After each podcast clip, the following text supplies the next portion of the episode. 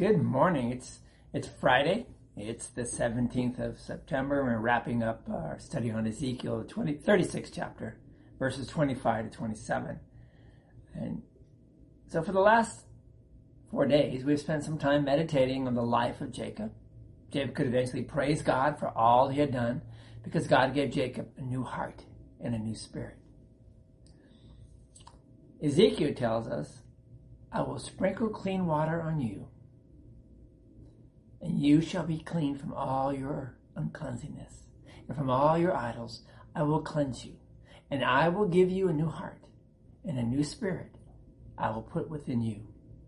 When you stood as an adult and heard, I baptize you, or when you were held as a child, and, and the pastor said, I baptize you, right then God did a miracle on you.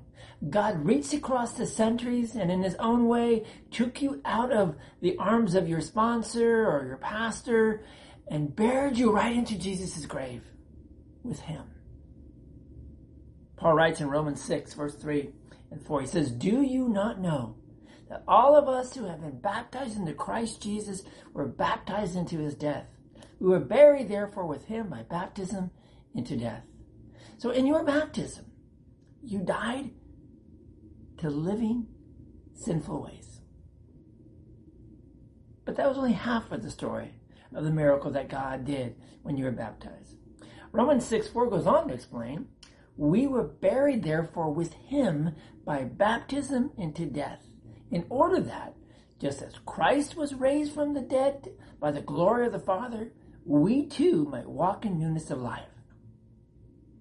Newness of life sprinkling water on you in your baptism, God has given you that new heart, that new spirit, that new life. And God repeats that miracle of death and life again and again and again. Every day you remember that you are a baptized child of God. Jesus offered himself on the cross to pay the price for all sins, including the sin of offering a leftover as a way of saying, Thank you to him. He was raised to new life by the Heavenly Father. And the Father raises you also to a life or to live a new life. You are freed from the shackles of Satan. You understand that? You are freed from the shackles of Satan. The ones that he wants to put on you to hold you. You are free. You are free to move ahead to a new way to offer your thanks to God for all that He gives you. God prepares your heart to thank Him for all this He does for you. Pray with me, would you? Almighty God, thank you. Thank you for preparing my heart so that I could thank you for all that you do. Amen. Give thanks to our Lord, for He is good, and His mercy endures forever. Like we said a few days ago, He continually cleanses our hearts, make our hearts pure and clean. Because we're dirty and we have spots. And the cleansing of our hearts doesn't last. As I shared with a, a little Nathaniel this week, as he asked the question, what does it mean? How does God purely and clean our hearts? And I said, you know, it's kind of like you go outside and you got clean hands, right? And you go play in the mud. Right? Anybody ever do that? Yeah, I did. Like I told Nathaniel, my mom got very angry at me when I came home. There's mud all over me. But hey. And then you go get clean up, and if you just clean up part way, you know, you don't really take care of it all, your hands are still got dirt.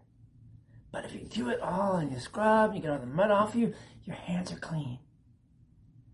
Our hearts, we do things that God doesn't want us to do, we sin. We all do. Our pure heart, our clean hearts become dark and dirty, filthy, and messy. Oh, we can try to clean them, scrub them off, but you know what? There's spots all over the place still.